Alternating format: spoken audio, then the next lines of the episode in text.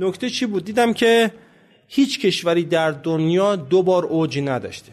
شما امپراتوری مقدونیه مغول اعراب روم یک بار شک گرفته رشد کرده خورده زمین از بین رفته. تنها کشوری که تونسته خودشو چندین بار از صفر بازسازی بکنه ایرانه. برای همین شما وقتی میگن پرژن حالا به معنی امپایرش من برام خیلی مهم نیست. یعنی ملت ایران. می‌بینی یک بار اسکندر میاد دوباره خودش رو ترمیم می‌کنه دوباره خودش ترمیم می‌کنه اعراب میاد باز دوباره خودش ترمیم می‌کنه.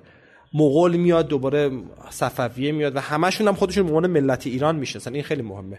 شما وقتی میگی مثلا Roman Empire یا وقتی مثلا شما میگی Mongol Empire به معنی تمدنیشو دارم میگم یک تمدن تو ذهن میاد. نمیگه کدومش. درست. من به شما میگم Persian Empire میگم کدومش. اخوامنشیان ساسانیان اشکانیان.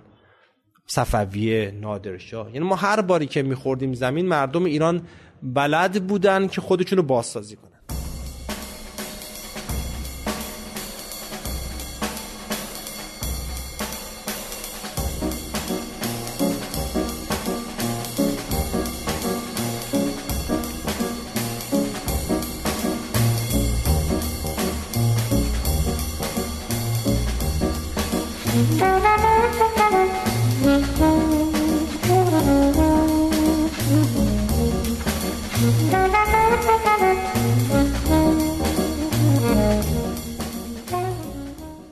سلام من میسم زرگرپور هستم و اینجا قسمت چهل و ششم از فصل سه پادکست ده صبح پادکست ده صبح پادکستی در مورد مدیریت، کارآفرینی، استارتاپ ها و کسب و کار به زبان فارسی و ما در فصل سه این پادکست داستانهای فراز و نشیب کارآفرینان رو روایت می‌کنیم. سلام همه من امید اخوانم و گوش میدیم به بخش دوم از مصاحبه با علی زوشکیانی علی بنیانگذار شرکت پمکو هست که در زمینه مدیریت در واقع دارایی فیزیکی. فیزیکی مثلا physical asset management آره. فعاله و همچنین جزو بنیانگذاران و عوامل اصلی مدرسه کسب و کار تکاپو هست و هزار تا کار دیگه که کرده که هم تو این قسمت قسمت قبل گفتیم و تو مقدمه قسمت قبل من گفتم آدم بسیار فعال و بسیار شلوغ و در واقع با جنبه های بسیار زیادی هست که من و میسم هر دو خیلی چیزای زیادی ازش یاد گرفتیم. حتی می‌تونم بگم بیشتر چیزای نرم تا شاید مهارت های فنی. من پیشنهاد می‌کنم که اگر که قسمت قبل رو نشنیدید قبل از شنیدن این قسمت حتما اون قسمت رو هم بشنوید. برای اینکه بدونید که اصولا علی زوشکیانی که توی این قسمت داره در مورد نوع نگاهش به آینده در مورد مهارت های نرمش در مورد ورودش به حوزه سرمایه گذاری در, در مورد تجربیاتش در اکوسیستم استارتاپی صحبت می‌کنه چه پیش زمینه و background ی داره و کمک می‌کنه به درک موضوع. ما تو قسمت قبل که در واقع راجع به پیشینه علی و پمکو و تکاپو و غیره صحبت کردیم. اما توی این قسمت علی برامون میگه که اصلا حدود 20 22 سال پیش تقریبا سال 2000 چی شد که اصلا با کلا مفهوم حالا استارتاپ و اکوسیستم استارتاپی توی کانادا آشنا شد و کارهایی که توی در واقع ایران کردن قبل از اینکه اصلا این اکوسیستمی که امروز ما می‌شناسیم در واقع به وجود بیاد قبل استارتاپ ویکند آره. رویداد برگزار می‌کرد خیلی جالب, بود. آره. و در واقع نقطه نظرهاش و تحلیلهاش راجع به اتفاقاتی که افتاده و راجع به حتی تا حدی آینده ایران و خیلی راجع به در واقع خودش صحبت می‌کرد راجع به تاریخ ایران و اینکه معتقده که این تاریخ در واقع یک جایش که روش صحبت می‌کنه تکرار میشه و امید و انگیزه و انرژی که علی داره با اینکه به حال علی همین الان هم داره با کشورهای مختلف کار می‌کنه به راحتی می‌تونه از ایران بره و خیلی در واقع تو هر کشوری تقریبا بگم می‌تونه بره به راحتی زندگی و کار بکنه اما تو ایران مونده و داره به رشد ایران کمک می‌کنه. نوع نگاه حرفایی که علی امروز زد در مورد لاقل مثلا نگاهش به آینده منو یاد صحبت های هانس روکس انداخت و نوع نگاه تاریخیش به موضوعات. اون قسمت هم قسمت عجیبی بود و قسمت خلاصه جالبی بود که فکر می‌کنم که بد نیست که اگر که اون رو نشنیدید مثلا قسمت دوم مصاحبه با هانس روکس که فکر می‌کنم چه قسمت پنج، پنجم این فصل اون قسمت رو هم بشنویم. ما به نظرم دیگه بیشتر مقدمه نگیم و شما رو دعوت کنیم که بخش دوم از این مصاحبه رو گوش بدیم.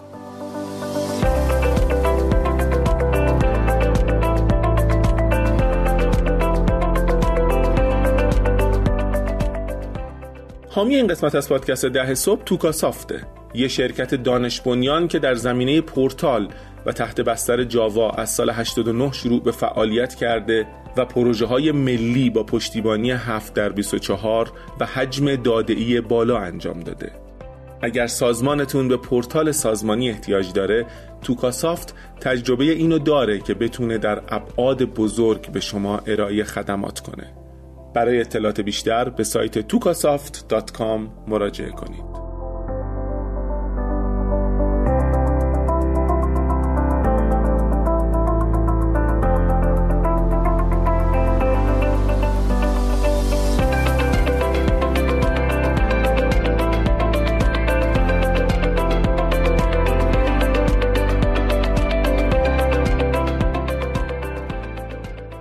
علی جان دوباره سلام. خیلی خیلی ممنون از اینکه دعوت ما رو پذیرفتی و با پادکست در صبح صحبت می‌کنی. ممنونم از صبر و حوصلتون و اینکه این افتخار رو در واقع به من دادید که تو برنامهتون که مدت هاست دوست داشتم حضور داشته باشم و ممنونم که این امکانش فراهم شد. باعث افتخار ماست. خب منم سلام می‌کنم. خب علی ما راجع به پمکو و تکاپو که صحبت کردیم یه مقدار می‌خوام راجع به فعالیت هایی که توی اکوسیستم در واقع حالا استارتاپی کارآفرینی داشتی و جاهایی که در واقع سعی کردی که تو واقعا خارجی ها رو یعنی خیلی کسایی که دانش و تجربه خارج از ایران دارن حالا یا برگردونیشون یا یه تسهیلات یا تسهیل کنی در واقع که اینا بتونن انتقال دانش و تجربه بدن. من فکر می‌کنم مثلا اولین باری که ما با هم حرف زدیم مثلا راجع به همین موضوع بود 5 سال پیش که من برگشته بودم ایران و از اون موقع من دیدم که خیلی محکم و مستمر و قوی تو تو این حوزه رفتی یه عالم بالا پایین بوده یه عالم اذیت شدی یه عالم جا احتمالا به درای بسته خوردی ولی این تلاش رو داشتی. اینو برامون بگو که اصلا تو چجوری وارد این در واقع اکوسیستم حالا نوآوری کارآفرین استارتاپی ایران شدی و اهداف چی بود چی هست چطور پیش رفته تا حالا بحث ببریم جلو؟ خواهش می‌کنم. من موقعی که رفتم کانادا همون ابتدایی که رسیدم مرحوم فریدون حجبری رئیس انجمن سوتا یعنی فارغ التحصیلان شریف اعلام کرد که می‌خوان یک برنامه بعدی فارغ التحصیلان شریف رو بذارن توی تورنتو. منم داوطلب شدم خیلی فعال شدم و سال 2002 ما از یک سال قبل شروع کردیم خود 2002 آگستش این برنامه برگزار شد. خب همیشه فکر می‌کردم که این تعداد ایرانی که دارن تحصیلات می‌کنن و تجارب بین المللی دارن اینها اگر ارتباطشون بتونه حفظ بشه و حتی گسترده بشه خیلی می‌تونه کمک کنه به توسعه کشور. بعد از اون برنامه که خب خیلی از ایرانی از اومده بودن از همه جای دنیا ما شبکه رو تاسیس کردیم به نام شبکه گسترش دانش. با مجموعی از اساتید داخل ایران خارج از ایران یاسر کراچیان خب هنوزم فکر می‌کنم پرزیدنت هست و داره ادامه میده و کارمون این بود که ایرانیانی که می‌خواستن برن خانوادهشون رو ببینن می‌گفتیم اگر می‌روید یه سخنرانی هم در محل دانشگاهی صنعتی بذارید که ارزان ترین مسیر انتقال دانش و ارتباط ایجاد ارتباط باشه. و می‌دونستیم که این ارتباطه باعث میشه که دوباره این تکرار بشه. با اون تجربه اتفاق بیفته انتقال تجربه. یه تحلیل داشتیم. تحلیلی که داشتیم این بود که اولا موج مهاجرت تازه شروع شده بود. یعنی من سال 2000 که رفتم شروع یه موج بزرگی از رفتن به خارج از کشور بود. به طور مثال وقتی که من داشتم می‌رفتم خارج ما ورودی های قبلی شریف کسی تقریبا ما نداشتیم. یعنی مثلا 74 73 72 71 69 تو صنایع حداقل ما شاید تو کل 10 سال دو, دو نفر رفته بودن از ایران خارج تا قبل از سال 2000 و این موج به طوری اتفاق افتاد که مثلا 4 5 سال بعد شاید نصف هم کلاسی های ما رفته بودن خارج از ایران. و خب این موج می‌شد اون موقع حس کرد. یعنی ما گفتیم این اتفاق میفته حالا یه تهدیده ولی میشه فرصتش کرد. و من فکر می‌کردیم که یک ویندو زمانی محدود داریم یه پنجره طلایی داریم. اگر افراد برن و 7 8 10 سال هیچ ارتباطی با ایران نگیرن احتمال اینکه اصلا دیگه قطع بشه رابطه خیلی زیاد میشه. اما اگر در همون ابتدا ما شروع کنیم اینها رو یک لینکی برقرار کنیم که هر دفعه که میره ایران توی محفلی سخنرانی کنه ارتباط بده و بعدم به خاطر بستر اینترنت می‌دونستیم که این همکاری علمی می‌تونه ادامه پیدا کنه. گفتیم این کار رو شروع کنیم که در واقع اون سید باشه و کم کم شکل بگیره. شبکه گسترشی دانش ما تقریبا همون تقریبا سال 2000 شروع کردیم. 2003 دیگه فعالیتاش خیلی گسترده تر شد. فکر کنم الان چند هزار تا برنامه آموزشی داشته و سمینار توسط ایران خارج کشور. حدود دو سال بعد دیدیم حوزه مدیریت و کسب و کار. خب توی این مجموعه گسترش دانش هایلایت تر میشه افراد بیشتری علاقه دارند و یه مقدار نیاز به توجه داره. انجمن مدیران شکل گرفت.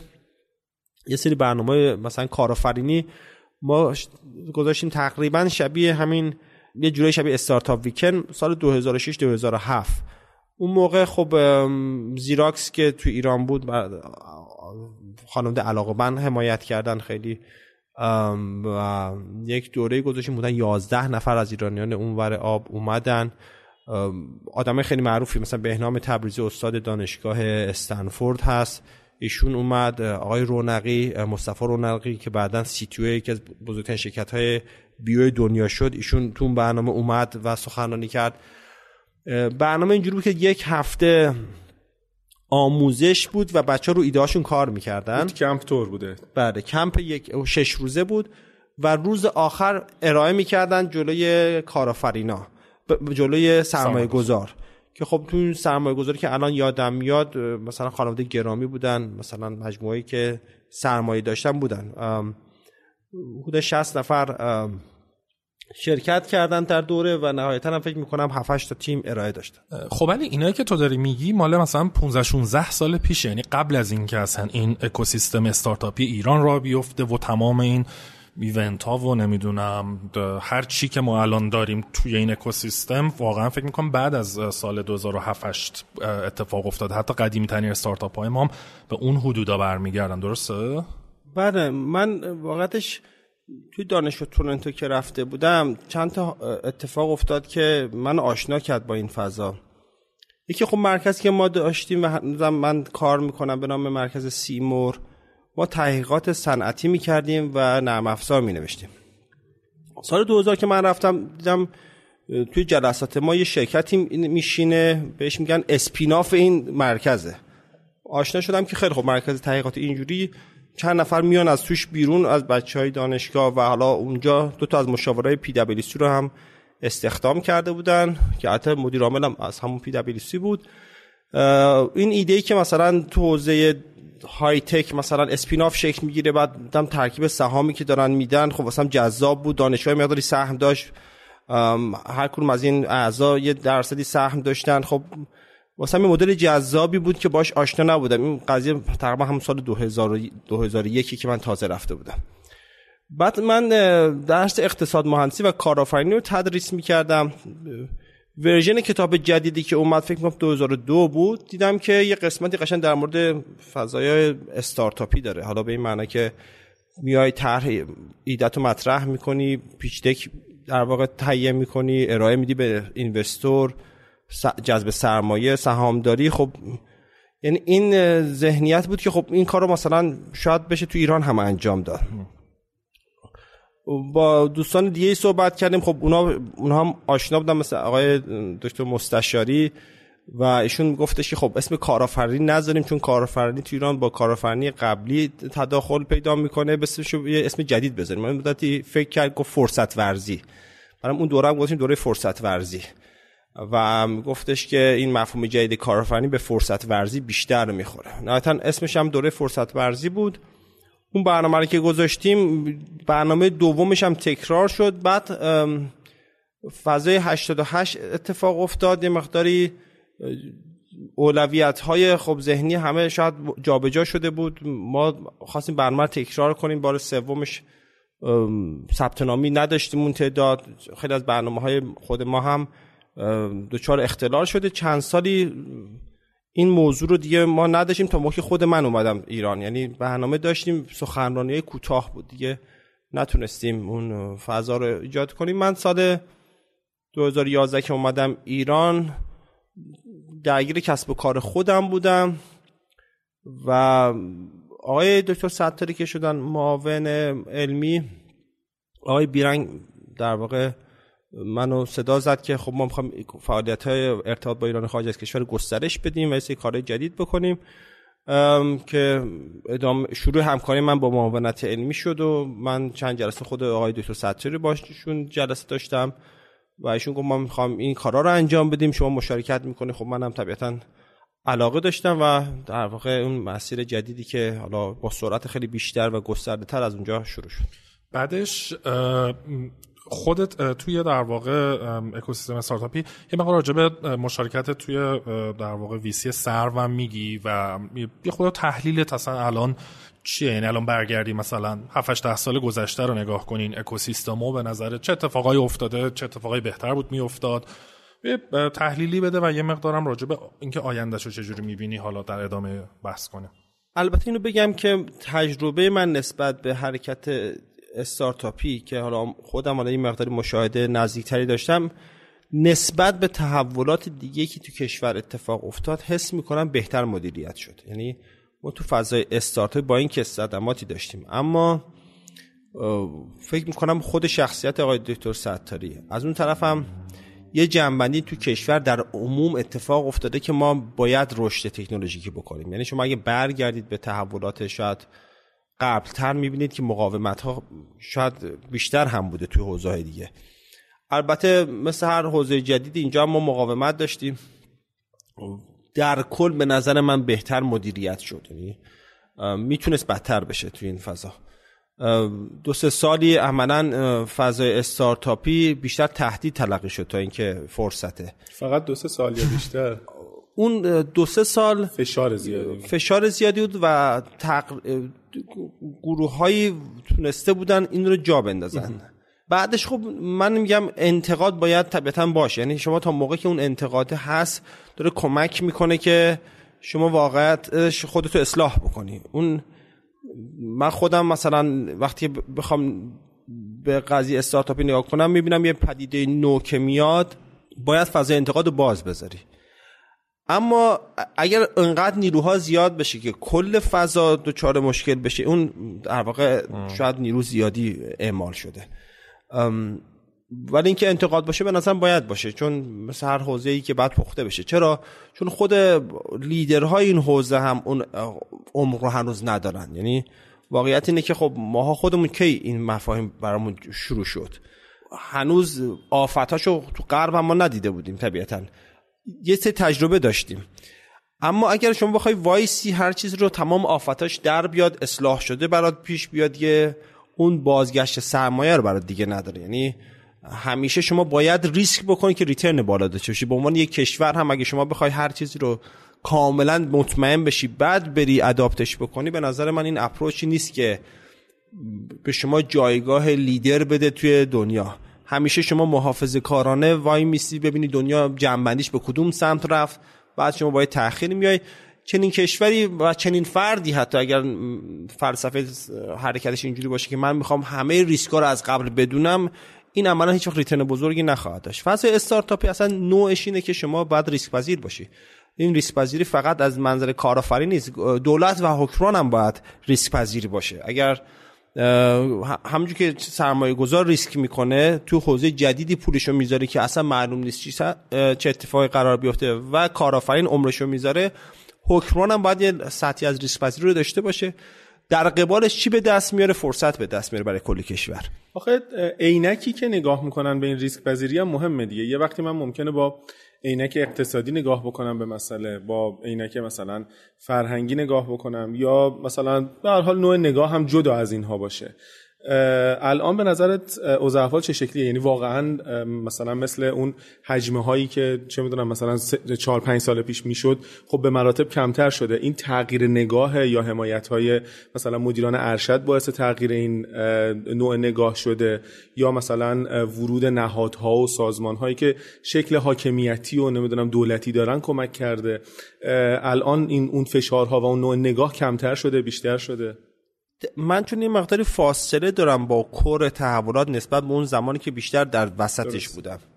اون لحظه که من حالا خودم درگیر شدم و خب فشارهای زیادی هم رو اکوسیستم از همه جنبه بود و کلا بحثیات بود من خودم طبقه بندی که می‌کردم مثلا نیروها این بود که یه سری افراد هستن که واقعتش چون پدیده جدیده نمی‌دونن. اصلا می‌بینن خب آره یه استارتاپی اومده هیچی هم چیز نداره امکانات مادی نداره دارایی مشخص تنجیبلی نداره ولی قیمت گذاری شده مثلا 100 میلیارد 50 میلیارد. کلاهبرداری کلاهبرداری.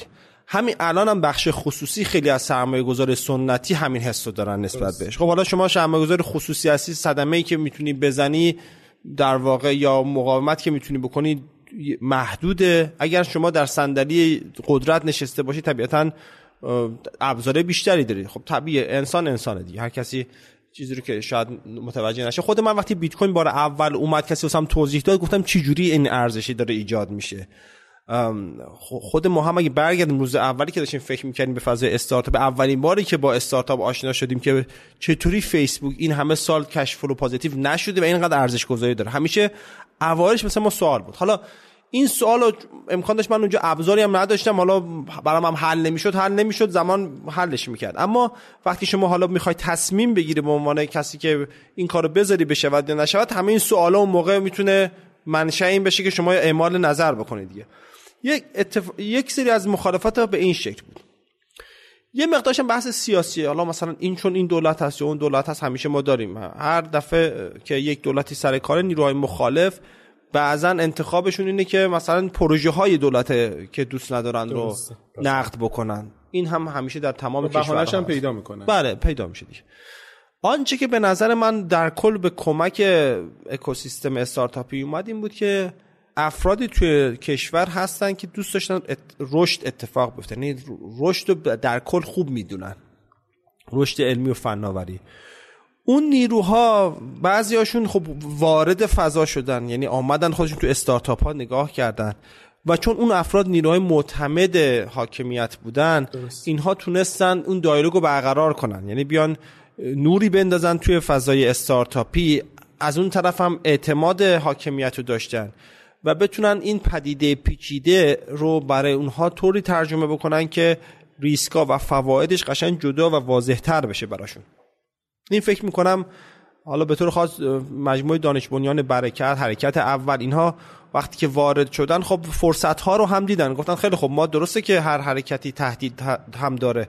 اما فرصتاش خیلی بزرگتر از تهدیدهاش هست و من حیفه که مثلا به خاطر تهدیدهای که قابل مدیریته من بیام یک پدیده خیلی بزرگی رو که اصلا دنیا داره به این سمت میره. اصلا نمی‌تونم هم مسیر رو نرم و صدمه بهش بخوره. منم کاملا باید موافقم که مجموعه هایی که مقداری مأموریتی وارد شدن مثل همین مجموعه هایی که اسم بردی خیلی کمک کردن.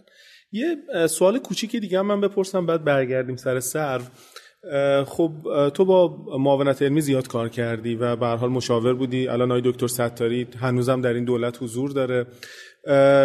خیلی انتقادهای جدی به دکتر ستاری و مجموعه معاونت می‌شد. هرچند من شخصا اعتقاد دارم که شاید اگر که هر کدوم از ما جای ایشون یا جای معاونت علمی بودیم همین تصمیم ها رو می‌گرفتیم به خاطر که تصمیم ها جدا از شرایط و اقتضاعات نیستن.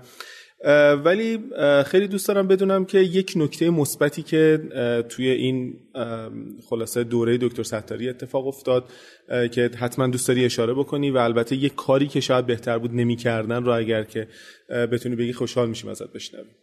اگر معذوریتی وجود نداره. خواهش می‌کنم. من دکتر ستاری رو در کل خیلی در واقع دوستش دارم. و می‌دونم هم که انتقاداتی به ایشون مطرحه و, و صحبت هم با کسانی که منتقد هستن کردم. برای همون عزیزانم خیلیشون آدم محترمی هستن و طبیعتا انتقاد به همه وارد دیکته ننوشته غلط نداره. دقیقا. من کجا برام دکتر ستاری جذاب بود و هنوزم اون خصوصیت تا موقعی که باهاش بودم دیدم این بود که من در جلسات که حالا ما باشون نیویورک هم می‌رفتیم مثلا من باشون سفرهای خارج از کشور تمام اکثرش رو رفتم. حالا فکر کنم سفر رو نرفتم اون سفر نیویورک رو دارم میگم.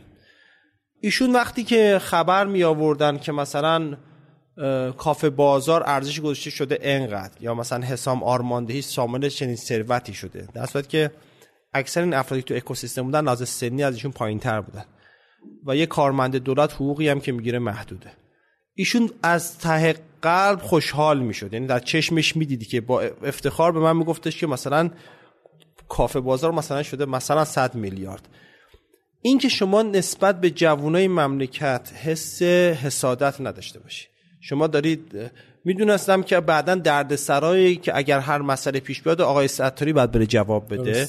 ولی منافعش رو خیلی از اکوسیستم داره می‌بره و ایشون براش مهم نبود. حداقل ذوقی که می‌کرد من برام جذاب بود. یعنی ایشون می‌دیدم واقعا می‌خواد که استارتاپ ایران موفق بشه. این برای من خیلی ارزشمنده. و تا آخر روزی هم که بودم این بود.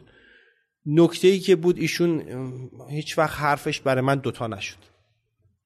یعنی ما کنفرانس هایی هم که برگزار کردیم. آخرین باری هم که مثلا من گفتم که آی بریج بارسلونا رو گفتم تصمیم دارم برگزار نکنم. گفت خودت داری برگزار نمی‌کنی. من بهت نگفتم برگزار نکن. با اینکه ایشون ایشون تحت فشار کم نبود بابت همون فعالیت ها ولی هیچ وقت ایشون نگفتش که مثلا جلوی کار خوبی رو دستور بده که بگیرید به خاطری که هم آیبریج اول خیلی تلاش کرد. می‌دونم وقت گذاشت آبرو گذاشت. برلین. اون اول اول اصلا ما مشارکت نداشتیم. یعنی انجمن مشارکت داشت به معنای اینکه یه نفر به عنوان سخنران فقط فرستاده بودیم. یعنی ما برلین اصلیه بود که خیلی درگیری شدیم و ایشون می‌دونم بارها تا مرز تعطیلی رفت. البته خیلی نهادهای دیگه واقعا همکاری کردن اون برگزار شد. واقعا ممنونم از همشون. ولی هیچ وقت حداقل به من آقای ستاری نگفت که ادامه دیگه نده. من دیگه حمایتت نمی‌کنم. هیچ وقت این ور انتقاد چطور؟ مثلا کاری که بهتر بود انجام نمی‌شد یا به شکل یا اگه تو بودی یه جور دیگه آره. تصمیم می‌گرفتی. کنید من بکگراندم نگاه هم مدیریتیه. درست. من میگم اگر نگاه مدیریتی با نگاه مهندسی مداری فرق می‌کنه. واسه من تو ستاری مهندس مکانیکه. مهندس مکانیک هست. و حالا شایدم من جایشون بودم متفاوت تصمیم گرفتم. ولی مثلا اگه من رو اکوسیستم می‌خواستم وقت بذارم یه سری برنامه های آموزشی عمیقتر رو بیشتر اولویت می‌دادم. یعنی این ترویجی ها مثلا بیشتر. بله. البته اینجوری نبود که وزن زمین تا آسمون عوض شه. به نظر من یک درصدی اتفاق میافتاد. من فکر می‌کردم ما با بودجه که توی فضای کارآفرینی گذاشتیم که آموزش هم انصافا صندوق گفایی هم نسبتا داره تحصیلات میده. ولی باز هم من بیشتر روی آموزش کار می‌کردم. یعنی ما خیلی پلیرامون پختگی باید پیدا می‌کردیم. ویسیامون مثلا من اگه بودم یک دوره حرفه ویسیگری کلاس جهانی برای همه ویسیامون میذاشم ده بارم تکرارش می‌کردم. یعنی دوره میذاشم برای تربیت منتور در ایران. دوره میذاشم برای تربیت مدیران استارتاپ با بهترین اساتید الملل. مجموع همه هزینه ها رو اگه با هم هم جمع می‌ذاریم شاید یک درصد بودجه معاونت علمی هم نمی‌شد در طی ده سال. ولی اثرات خیلی بزرگی میذاشت. البته اینکه حساسیت هم هست رو اینکه نیروهای داخل ایران توسط نیروهای خارج از ایران آموزش ببینن.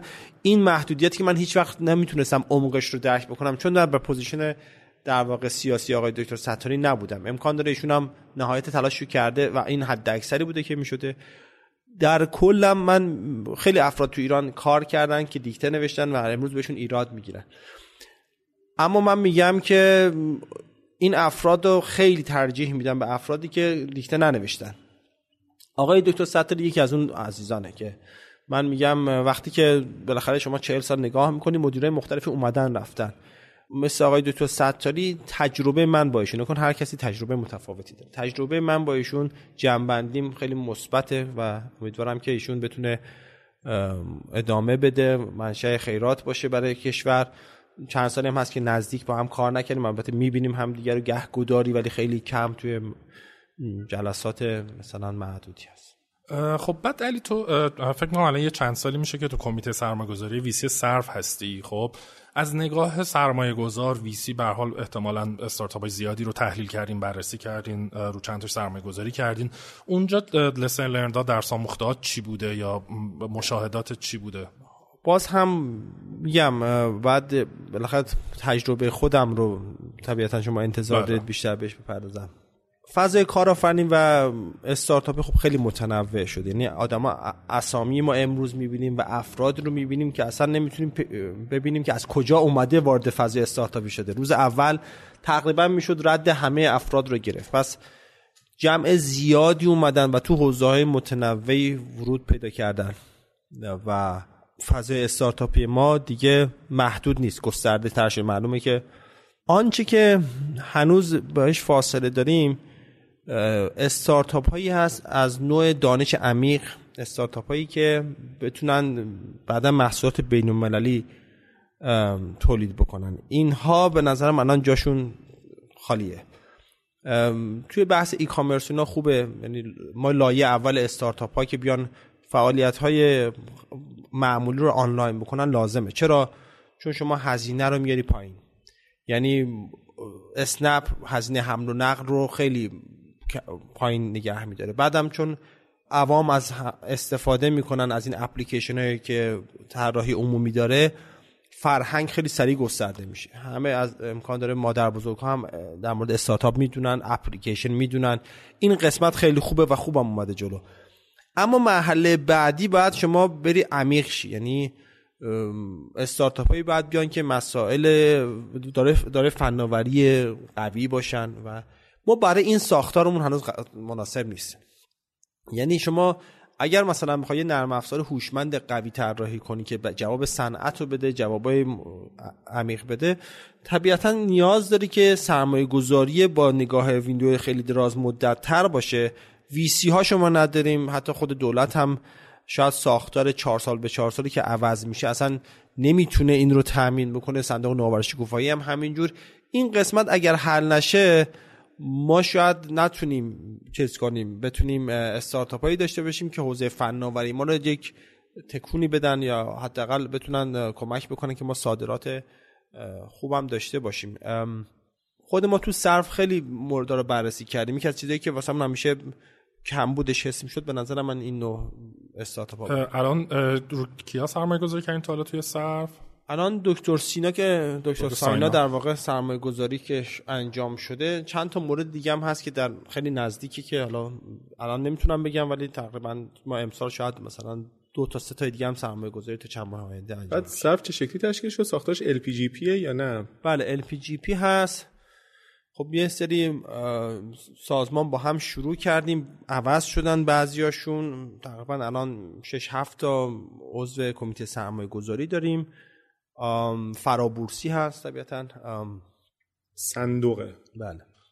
خب نکته دیگه هست علی قبل از اینکه روی خودت و توسعه فردی خودت و اینا صحبت بکنیم راجع به اکوسیستم استارتاپی کارآفرینی حالا تحلیلی درس آموخته ای best practice ی دیدت نسبت به آیندهش چجوریه چیزی هست که بخوای به اشتراک بذاری؟ من اخیرا کتابی ترجمه کردم به نام شکل آینده انقلاب صنعتی چهارم. حالا ارتباطش با این حرف که می‌خوام بزنم چی هست؟ ما در تاریخمون خب می‌بینی انقلاب صنعتی این چهارمیش در اتفاق میفته ما هر بار که انقلاب صنعتی داریم در واقع فرصت و تهدید خیلی بزرگی ایجاد می‌کنه و جایگاه کشورها رو از منظر قدرت و ثروت عوض می‌کنه.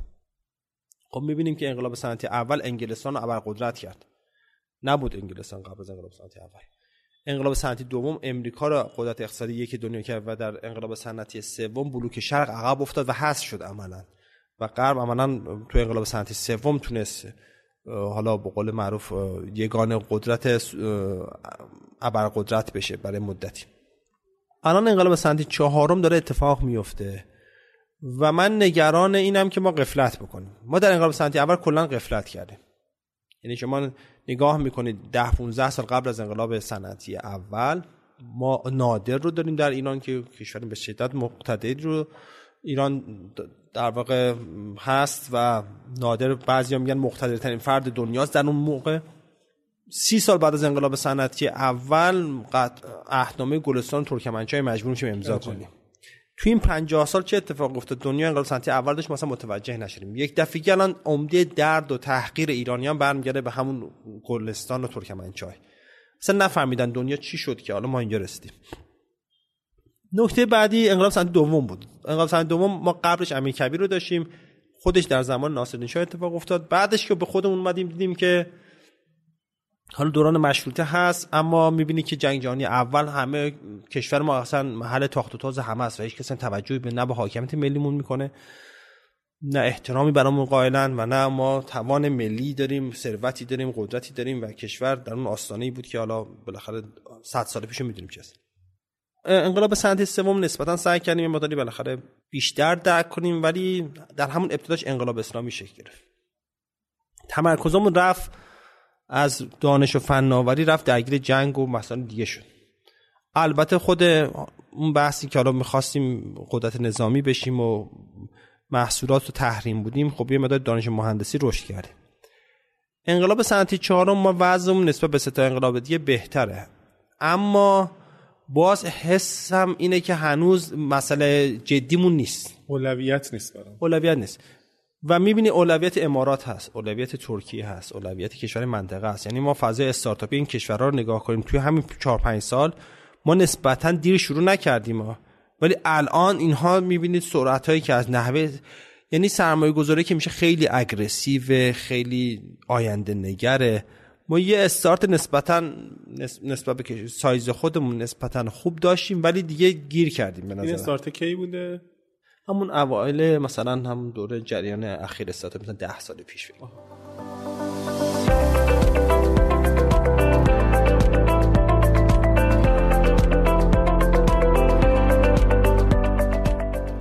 حامی این قسمت از پادکست ده صبح پادروپین پلتفرم مقایسه و انتخاب خدمات پستیه اگر در فروشگاه اینترنتیتون روزانه نیاز به لوجستیک دارید می‌تونید ارسال بسته های پستیتون رو به پادروپین بسپارید کاربرهای پادروپین از طریق رابط کاربری و API می‌تونن با چندین شرکت پستی ارتباط داشته باشند و با توجه به نیازشون یکی رو انتخاب کنند. به بیان ساده پادروپین مارکت پلیس خدمات پستیه که میشه بهترین شرکت پستی رو مقایسه و انتخاب کرد. برای اطلاعات بیشتر به سایتشون سر بزنید.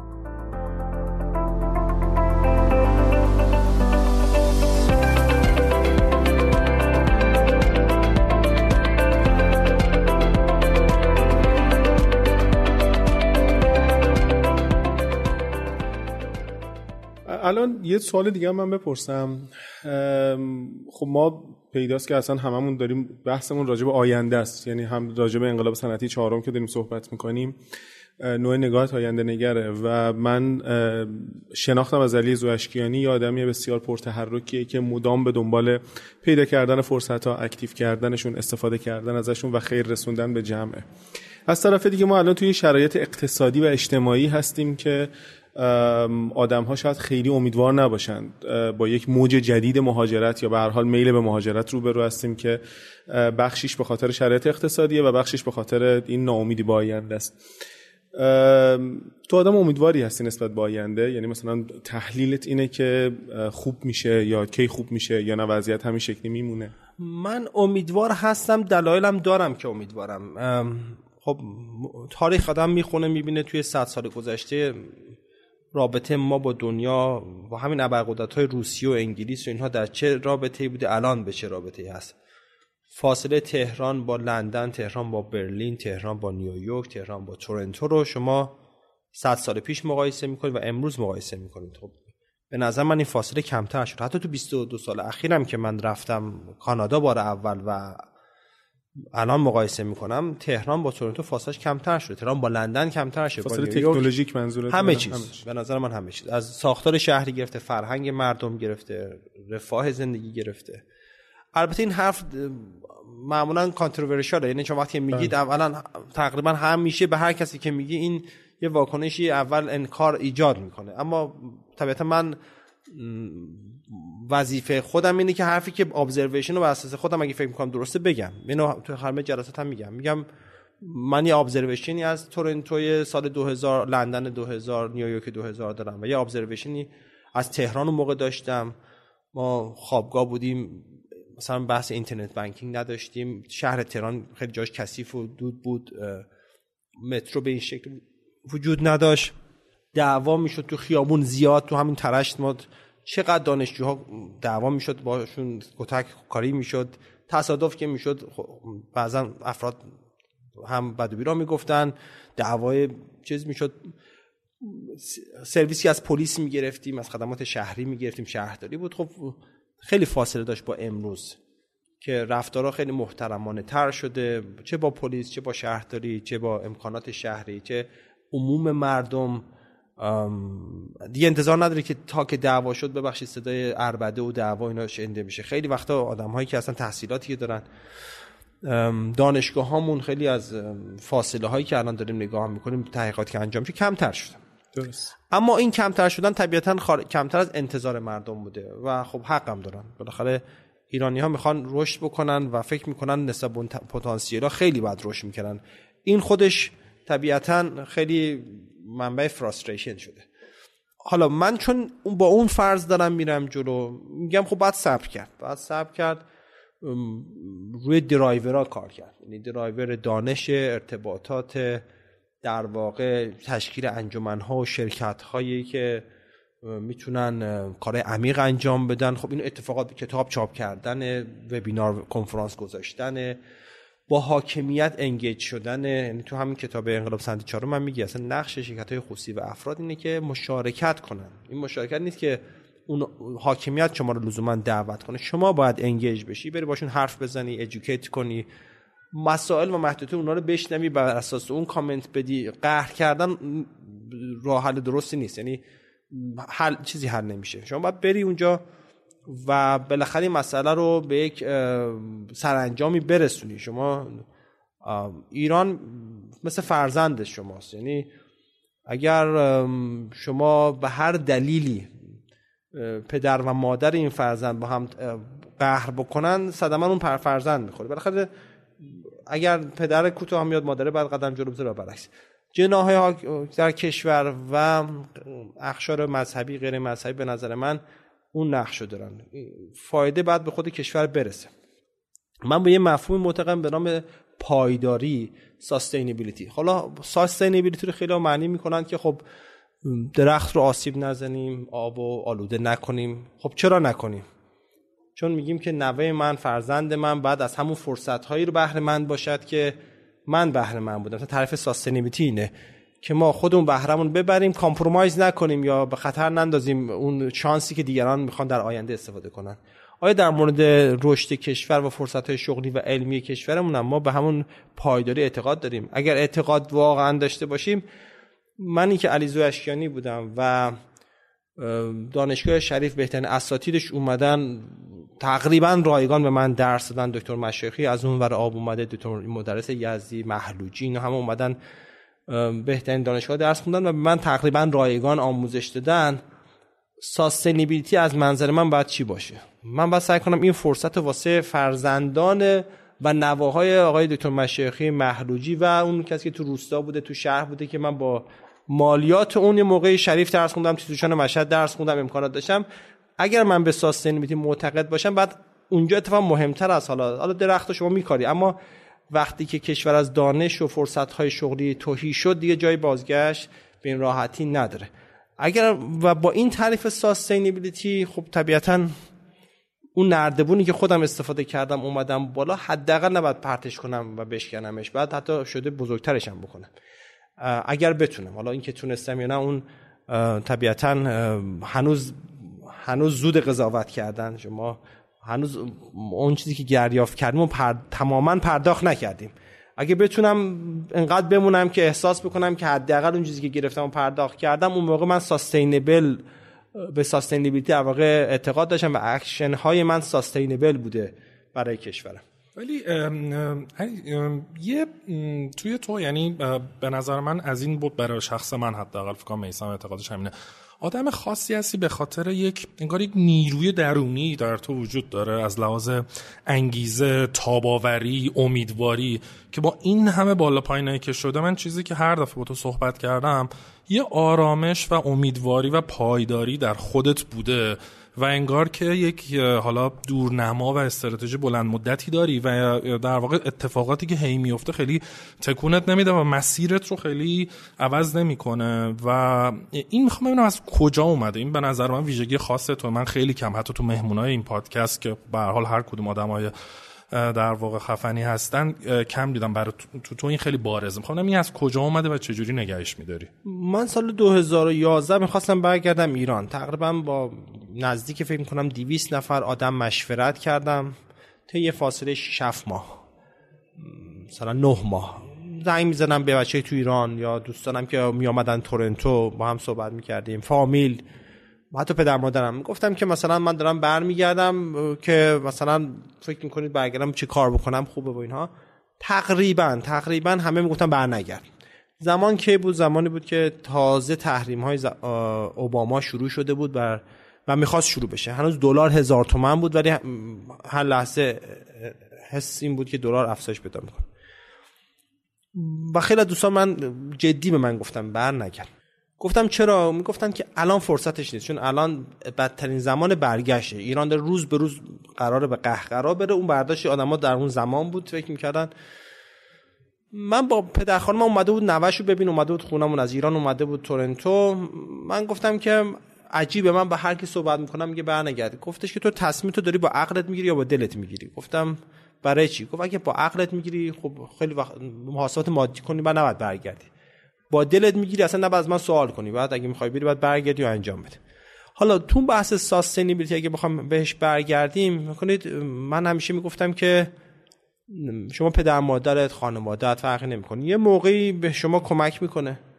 شما رشد می‌کنی. طبیعتا یه موقعی اون نیازمند میشه تو باید بهش برگردی. کشور تقریبا همونه. یعنی من اگر علیزو اشکیانی رو بگید که از کجا هر چی که گرفته یا من چیز بیولوژیکی گرفتم یا آموزش از محیط گرفتم. همه اینها اگر ایران نبوده من این, این نبودم طبعا اون برام قویه که اگر شما می‌خوای یک کاری بکنی بالاخره اون کشور خودت رو بهش بپردازی. این یه نکته است. یه مقدارم من نگاهم به ایران حالا تاریخ خوندم اون قسمتی از تاریخی خوندم چون شما هر کسی یه چیزی رو می‌خونه یه برداشتی می‌کنه.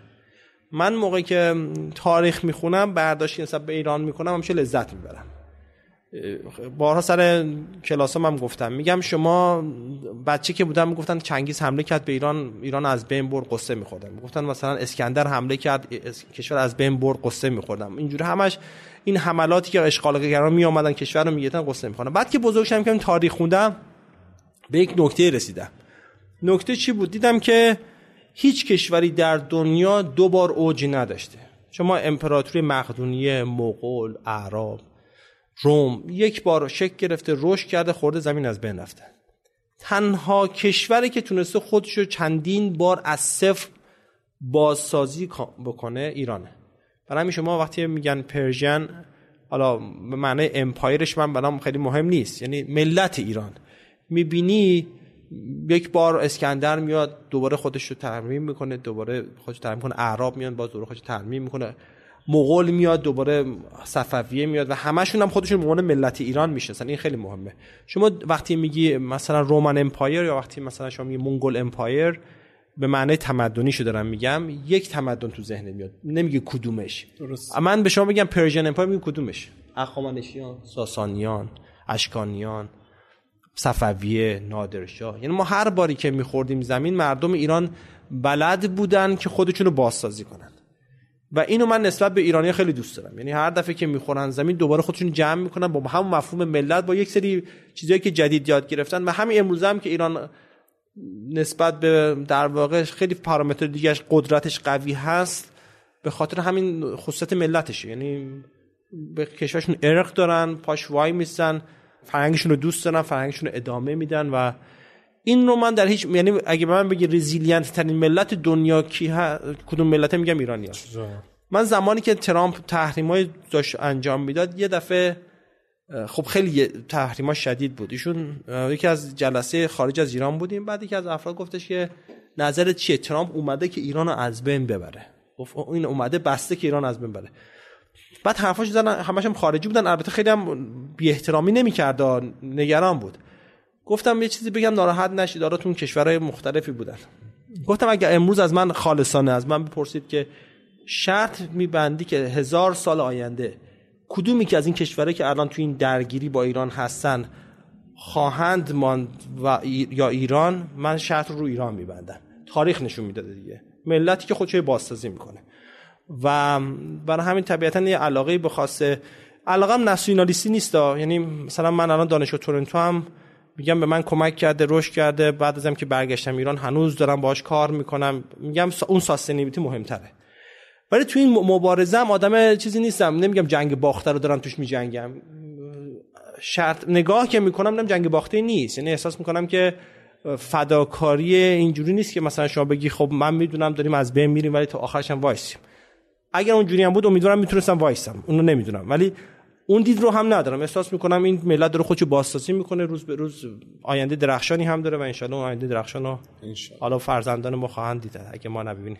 خب ما داریم به اواخر این بخش نزدیک میشیم. می‌خواستم یه سوالی حالا ما معمولا آخرای قسمت دوم راجع به توسعه فردی و خود شخص سوال می‌کنم من سوال خودمو میگم که واقعا برام سوال جدیه و حالا چند بارم ازت پرسیدم ولی بازم برام جا نمیفته اونم این که چجوری می‌رسی این همه کار رو در واقع مدیریت کنی؟ یعنی به حال تو حالا صبح داشتیم حرف می‌زدیم گفتی الان حداقل 80 ساعت فقط داری تو روی یعنی پمکو و تکاپو گفتی تقریبا 50 50 40 ساعت رو هر کم تو هر هفته کار می‌کنی که خودش یعنی دوتا کار full time و حالا ترجمه داری تدریس داری workshop می‌ذاری سفر میری چهار تا فرزند داری با معاونت کار می‌کردی. با هزار جای دیگه می‌دونم الان کار می‌کنی با آدما کمک می‌کنی. خب این خیلی وقت می‌بره. چجوری این همه وقت می‌ذاری برای همه ابعاد زندگی در واقع؟ وقت محدوده و البته چند, چند تا عامل هست. این که خب من سالها این روش داشتم. مثلا دوران دانشجو هم داشتم. اما یکی آتسورس می‌کنم. یعنی من تو خود دانشجو تورنتو هم بودم همش پارتنر پیدا می‌کنم. الان تو خود تکاپا مدلش پارتنرشیپه. میگم آدم نباید همه کار خودش انجام بده. اون پارتنره یکم اختیارات میدم مثلا میرم سفر خب مدیرا دارن خودشون کارا رو انجام میدن. خب اینا یه قسمت کاره. یه قسمت ما تو خودمون میگیم کار پلند شده. اگر یک ساعت وقت بگیره آن پلند سه ساعت امرجنسی نه ساعت. سعی می‌کنم خیلی پلند بکنم. یعنی وارد فضایی نمیشم که مدام هر روز بخواد تکلیفمو نامشخص کنه. چون می‌دونم خیلی صدمه می‌خورم. یعنی ترجیحاً مسیر کاریمو خیلی با یه شیبی انتخاب می‌کنم که ساستینبل باشه اینا چیزایی که حالا تریکای طبیعی هست و مثلا خب معمولا هم آپندان عصبی کمتری دارم. خب این کمک می‌کنه. چون هر دفعه که شما آپندان عصبی پیدا می‌کنه خسته بله. میشی. دارم ها نمیگم ندارم. ولی طبیعتا این قسمت سعی کنم مدیریت کنم. اما نکته بعدیش خب اینه که اساتید و همراهان خوبی داشتم مثلا رابطم با خود مثلا سوپروایزرم دانشگاه تورنتو و دکتر مشایخی خیلی اساتید پدر خانومم اینها و همسرم. خب طبیعتا این افراد همیشه حمایت کردن. مثلا شما کاری که از اعتبارش مایه گذاشتم. مثلا فرض کنید من می‌خواستم توی فضای بین شناخته بشم حالت عادی سی سال طول می‌کشه. رابطه من با استادم طوری بوده ایشون هم محبت کرده مثلا خوب منو پروموت کرده اون اتفاق تو سه سال افتاده. یا داخل کشور اساتید خودم دو تا مدرس دو تا مشایخی. خب این اینا هم خیلی کمک می‌کنه. مثلا خیلیش هم شانسه. یعنی اون سالی که مثلا دکتر مشایخی رو من دیدم میشون تازه از امریکا برگشتم من یه سال زودتر رفتم شاید اصلا به همین ارتباطا نمیافتاد. آره ولی به هر حال وقت زیاد یعنی روز چند ساعت هست من فکر کنم مثلا 6 صبح تا 12 شب همچین چیزی درسته؟ مثلا دیروز داره. تقریبا من بین 80 خورده تا 90 خورده ساعت هفته کار می‌کنم معمولا. ولی مثلا هفته 100 ساعت هم دارم 105 ساعت هم دارم. آره البته بیرون من دایورس کارم به نظر می‌رسه. درونم من روی اسکیل کار می‌کنم. مثلا من وقتی تو فاز استارتاپی میرم خیلی از اون چیزی که یاد می‌گیرم تو شرکت پمکو ازش استفاده می‌کنم و بالعکس. یعنی اینها ظاهرا میگه خیلی دایورسه ولی عمل کورش خیلی دایورس نیست. یعنی کار بین الملل هم همینجور و داخل هم همینجور مثلا من این هر چی سفر خارجی رفتم تا حالا هیچ وقت همسرم نگفتیم من این سالی داشتم که 60 درصد وقتم خارج از ایران بوده یعنی من سال فکر می‌کنم 2014 اگه اشتباه نکنم من 365 بود بود 206 روزش خارج از ایران بودم. اون 150 روز با من 80 روزش خارج از تهران بودم. ولی هیچ وقت همسرم به من چیزی نگفت. یک بار دخترم مونا اومد و به من گفت بابا جانمش مسافرت میدی؟ من از این مشاوره دوباره آی بی ام پرسیده بودم که شما که مسافرت می چجوری مسئله حل می‌کنید گفت من می دفعه به دخترم گفتم که بابا می‌دونی که تو دوست داری ماشین خوب سوار شی اینها گفته بود آره گفتم که نکن اگه من بخوام برای چیز خوب بخرم بعد برم سفر گفت دخترم گفت بابا جون برو سفر دیگه صورت پاک آره. بعد خواسته من دفعه دخترم من پرسید گفتم نکن خونه خرج داره من بخوام برم مثلا شما بخوای مثلا عروسکی می‌خوای داشته باشی اینها مثلا من بعد این مسافرت رو برم. گفت یکی یه مدتی با همین بالاخره حل کرد. یک روز آمد من داشتم می‌رفتم یعنی یه سفری رسیدم شب آخر شب رسیدم درست صبح داشتم یه هفته دو هفته خارج از کشور. یه دفعه موقع نماز ایشون اومد منو گرفت فهمید که بابا اومده داره میره. بعد به من پرسید که بابا داری کجا؟ می‌گفتم گفتم دارم میرم مسافر. گفت نرو نرو. گفتم که یا کن اگه من نرم خب نمی‌تونیم نه ماشین می‌تونیم داشته باشیم نه خونه می‌تونیم داشته باشیم نه غذا. من اینا هیچ کدوم نمی‌خوام تو رو می‌خوام. آره. من موقعی که گریه کردم و بعد سفرات واقعا کمتر کردم. یعنی سعی کردم دیگه واقعا سفرها رو دیگه خیلی سخت اوکی میدم. یعنی طبیعتا هزینه داره. آره. ولی این 90 ساعت 100 ساعت واقعا خسته کننده است. یعنی می‌دونی مثلا حالا اگه چون آدم 20 سالش بود 25 سالش بود یا موقت بود رو باز من میفهمیدم. ولی می‌خوام ببینم مثلا این انرژی از کجا میاد؟ من معمولا کم فکر کنم یک مقدارش به خاطر شک نکردنه. شما همیشه وقتی که خیلی شک و تو دلت چیزی داری معمولا بیشتر انرژی می‌گیره شک آدم می‌کنه ها. شاید بد باشه شما شک نکنی. مثلا همیشه ترید آف دیگه. یعنی شما مدام می‌تونی هی خودتو کوئسچن کنی که خیلی فواید داره. یعنی من اصلا در فوایدش نمی‌خوام تردید ایجاد کنم. اینکه شما مدام مسیرتو کوئسچن کنی مدام انتخابات کوئسچن کنی یه سری فواید داره نوآوری تو ایجاد می‌کنه مسیر. از اون طرف هم هی به تو تردید ایجاد می‌کنه انرژی تو می‌گیره تردید ایجاد می‌کنه. اگر بشود اگر بشود یه آدم یه کوری پیدا بکنه که شکر رو تا حد خوبی مدیریت کنه مثلا تو مطمئنی دیگه؟ مثلا آره من این مسیر رو دارم میرم مثلا 20 سال دیگه 30 سال دیگه فکر می‌کنم داره درست میره. حالا وسطش هم اشتباه می‌کنم اصلاح می‌کنم. خیلی از دوستانی که من باهاشون داشتم اینکه برم بمونم کشور آیندهش چی میشه نمیشه فلان اینا این شک ایجاد می‌کنه. کدوم حوزه برم؟ مثلا آیا حوزه که میرم بهترین پولو داره نداره؟ من سکم از جدا کنم خودم. تکلیفت به خودت مشخصه. آره این تکلیفم خیلی این اصلا واقعا نقطه شروع رستگاریه به نظرم. آدم بدونه از خودش و دنیا چی می‌خواد. بسیار عالی. خب علی نکته آخری داری؟ توصیه برای جوانان؟ سوال کلیشه قشنگه. ولی کلیشه ای نباشه جوابش. چیزی هست که الان واقعا تو وضعیت فعلی با کل تجربیاتی که داری بخوای به کسایی که 7 10 سال 15 سال از تو جوانترن. کسایی که دارن کار را میندازن کسایی که الان تو ایران شک دارن که بمونن یا برن. نمی‌دونم شرکت را بندازن کارمندشن هر چی. توصیه خاصی چیزی داری که بتونه کمکشون بکنه بهشون انگیزه بده؟ در کار بین المللی دنیا دیدن سفر کردن آدم کلی چیز یاد می‌گیره و طبیعتا انسان یک نگاهش باید این باشه که داره به دنیا کمک می‌کنه و کانتریبیوت می‌کنه. از کل دنیا گرفته. اونجا یه بحث ایران و مشهد و تهران و اصفهان و اینها نیست. یه وظیفه نسبت به دنیا داریم. یه وظیفه هم نسبت به محیط اطرافمون داریم. هر کسی که به ما بیشتر کمک کرده.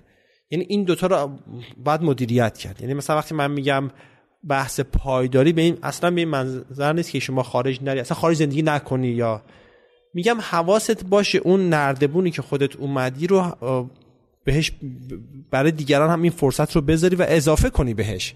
صحبت من بیشتر اینه. برای نسل جدیدم که حالا درگیر کارن اینه که بله اگه می‌خواد بره خارج استفاده بکنه خوبم هست. درش بحثی نیست. اگر نمی‌خواد باز هم اینجا کلی فرصت هست تو ایران شما کار انجام بدی. من شاید تو بیش از سی تا کشور کار کردم یعنی پروژه انجام دادم. بالاخره می‌دونم احساسم یه احساسی پیدا کردم مثلا با افراد و جامعه مختلف. اما نهایتا همونجوری که یک فرزند وقتی که خیلی با سواد میشه پولدار میشه پدر مادرش رو فراموش نباید بکنه و هر موقع که اون صدا زدن تو باید همون فرزند باشی برگردی. همین حس من نسبت به کشورم دارم و فکر می‌کنم اگر بشه این در واقع ما همه دلخوریایی که از شرایط داریم به کنار اما حواسمون هم باشه از کجا اومدیم و اون رو بتونیم بهش بپردازیم. اون بالانسر اگه بشه آدم برقرار کرد خوبم هست. آدم نمی‌تونه با گذشتهش و با پدر مادر و با کشورش قهر کنه. این قهر کردن هم یه دفعه از آگاهانه است یه دفعه غیر آگاهانه است. یعنی شما ناراحتی شاکی.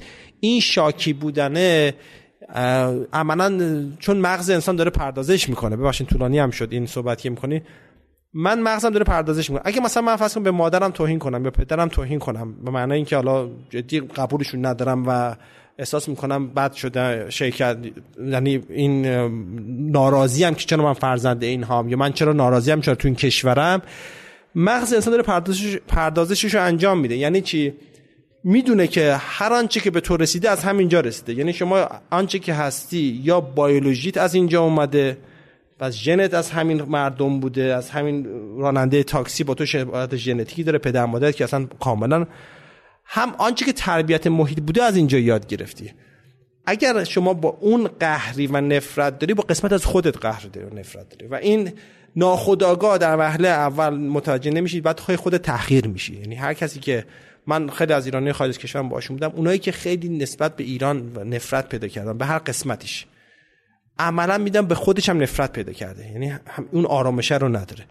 بپذیر آدم. من ایرانی هم اومدم دارم کار می‌کنم. یه سری چیزای نسل قبل به من یاد داده من رشد داده یه سری چیزا رو من وظیفمه که بهتر بکنم. فرزند منم یاد یه سری چیزا از من یاد می‌گیره. ده تا ایراد می‌تونه به من بگیره و من کشور رو باید بهتر کنم. قهری نیست ناراحتی هم نیست افسوس هم نیست. طبیعتا آدم اگه بتونه کمک رو بکنه خوشحالم باید باشه. خیلی خیلی عالی. ممنون. جان خیلی خوشحال شدیم. با صحبت مرسی. خیلی ممنون از اینکه وقت گذاشتید و مدت ها بود با همین جوری صحبت نکردیم. در نکنه